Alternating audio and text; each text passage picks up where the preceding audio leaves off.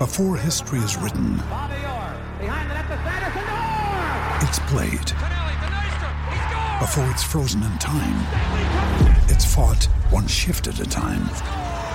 Before it's etched in silver, it's carved in ice. What happens next will last forever. The Stanley Cup Final on ABC and ESPN Plus begins Saturday.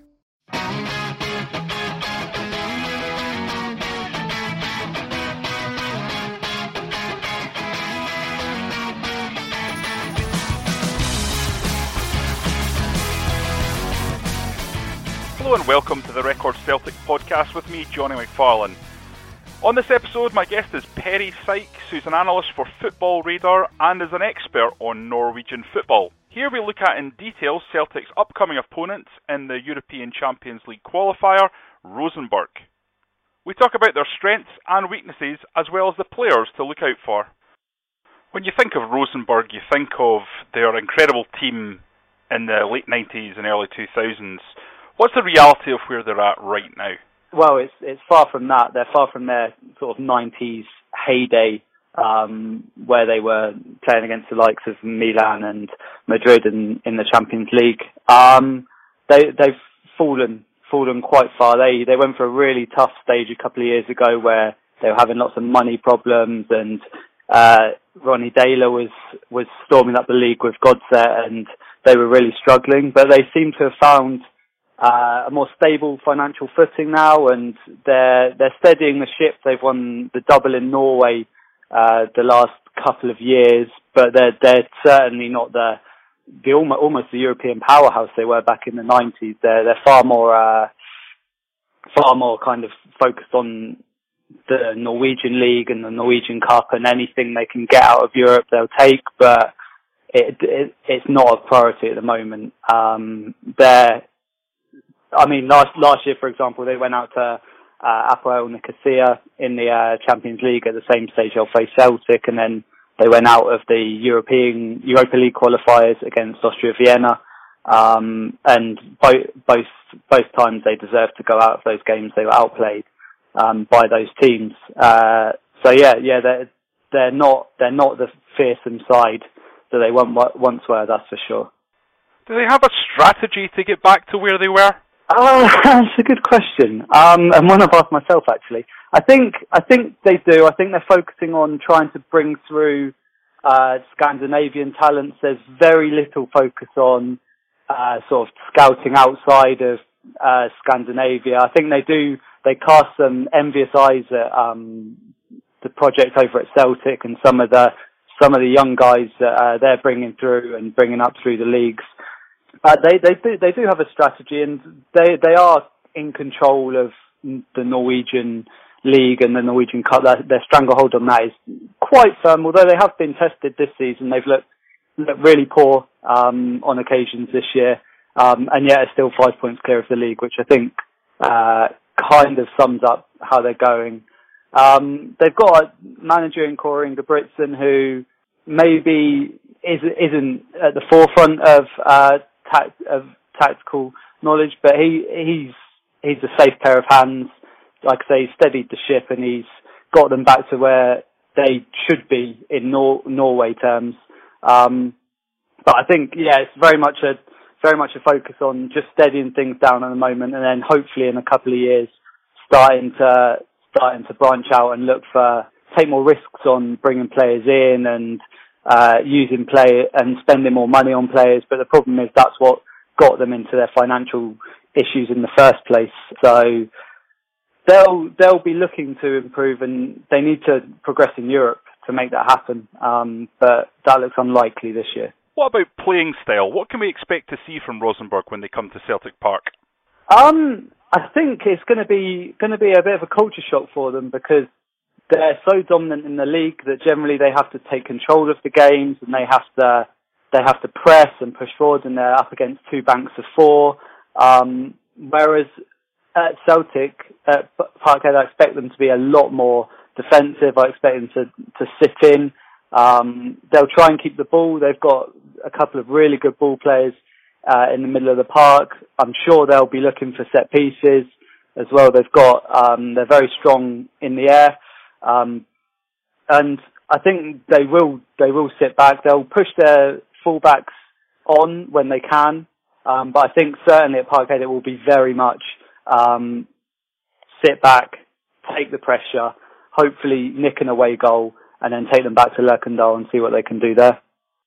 How's this draw viewed in Norway? Is this seen as a manageable tie or an extremely tough draw? Oh yeah, that, definitely, definitely the latter. It's definitely seen as a a tie that um, they don't expect to come through. Um, it's it's not necessarily a glamour tie, um, but it's it's certainly seen as at the trickier end of the draw. I think there's a lot of um, like I say, a lot of envious eyes at Rosenborg looking at the uh, looking at the Celtic project at the moment, and um, they they're kind of that's that's where they that's where they want to be. Um, that's where they aspire to be. But it, it looks it looks a fair way off now, and I don't think many people are confident of coming through of Rosenborg progressing at all. I think they're already looking at teams they can get in the Europa League uh, playoff. Um, so yeah, I, I, don't think there's a huge amount of confidence um, at all. Looking at the Rosenborg squad, the name that stands out is Nicklas Bendtner because of his association with UK football, obviously playing for Arsenal. But is there any other players in there that we maybe haven't heard of who might pose a threat to Celtic? Um, there's there's a couple. Nicklas Bendtner is has been anything but their standout player this year. He's uh he's he's struggled to struggled to find a find a role in the team. He drops drops deep a lot, and he's he's not the focal point that everyone thought he would be uh, when he arrived. Um, there's there's a couple of names. Uh, Mike Jensen has been one of the best, the kind of centre mid attacking midfielder. He's been one of the best players in Norway now for three or four years. He's a he's a brilliant little tenacious number ten whose delivery can can cause problems. He's very very tricky in the number ten role. Uh, Fredrik Midtsjø, his partner, who might play on the wing depending on injuries against Celtic. He's he's been linked with uh, the Eredivisie um, with AZ. He's uh, he's another really good little player. A bit of a he loves, loves to dribble, carry the ball forward, um, break the lines, and play little passes in. But the problem is, he's play, they play passes into Nicklas Bendtner, who's not going to run in behind, and he's not going to be have that burst of pace um, that that those two players benefit from. And then at the back, Andre Hansen is a is the best keeper in Norway by by a country mile. He's a um, national team player. Tore Reginiussen is a good, very good centre half as well. But but there's on none of none of these players would start for Celtic. Would be my uh, assessment of, of comparing the teams. Uh, they've got got some good players. They've got the best team in Norway, and it is it's a solid, stable team. But there's nothing there that that Celtic should be worried about. I don't think. The second leg is obviously in Trondheim. What can the fans expect going out there? What's the pitch like? What's the stadium like? That that's that's one one of the best things about uh, Rosenborg this season has been their fans and the noise they make. It is it's a very good atmosphere. It's the best atmosphere in Norway by a country mile. And on European nights, it is a fearsome place to go on occasions. The the pitch is fine. It's dodgy at the start of the season, but it's looked looked fine over the last last couple of games. Um, but yeah, it's gonna it's, it's gonna be a tricky tricky affair um, for Celtic coming over. I would say there's always a lot of noise. There's always lots of chanting and stuff, but it's not not going to be equivalent to sort of Eastern European uh, grounds where it can be intimidating. I don't think it's going to have that much of an effect, but it'll be fun and it's it's a good away day for the fans as well um, it's a good place to go, Trondheim. So I think it'll it'll be a be a good game at Lerkendal, but I have a sneaking suspicion the tie is going to be over by then anyway. Just to get a sense of the size of the club that Rosenborg are, what sort of money are they spending on transfer fees and wages and things like that?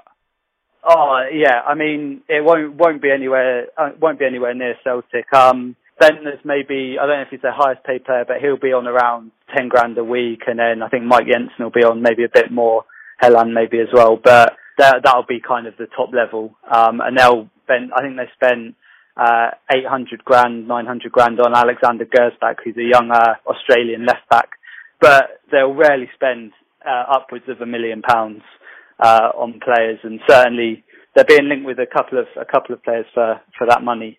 at the moment, but but nothing more than that. There's nowhere near got the financial muscle um, that Celtic have.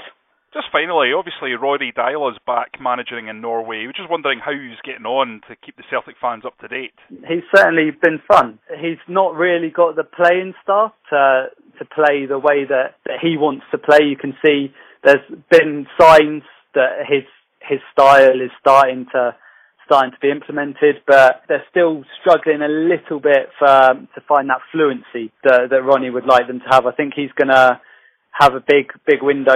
Vålerenga are moving into a new stadium soon, and they they can challenge for Europe and they can challenge for medals, and they'll be they'll be hoping that they can uh, that they can get up into the top three and get European football. But he's he's been a breath of fresh, uh, fresh a breath of fresh air. Sorry, he he goes down the pub every Friday before games and speaks to the fans and sees what their concerns are and stuff like that. He's yeah, and on the field he's he's starting to show signs that he's coming good. It's still still early days for him, and I think that maybe the the Celtic job scarred him a little bit in terms of how he felt he was viewed on the world stage, and then he's gone back to Vålerenga, and he's struggled a little bit. Everyone's looking at them obviously because it's Ronny Deila and because he's the prodigal son returning, but uh, there's there's signs that they're starting to climb the table. He said that anything other than European football would would be a bad season for them, and they're just about on course to attain that. Just about, depending on how their form is after the transfer window closes. It's good to have him back, and it's I think he he does need to rebuild his reputation a little bit. And Vålerenga is a good club, club based in Oslo. Like I say, new stadium, bit of money floating around there, decent team. So hopefully he can get them climbing the table and uh, get out of Norway again and take on another project. Perry Sykes, thank you very much for joining me. Lovely. Thank you very much. That's it for this episode. For all the up to the minute news, follow the Record Sport on Twitter, like us on Facebook, or visit us at thedailyrecord.co.uk. We'll be back shortly with all the latest talking points from Celtic Park, Lennoxtown, and beyond. If you want to get the podcast as soon as they go online, please subscribe at iTunes, Audioboom, or any other good podcasting platform. Thanks for listening.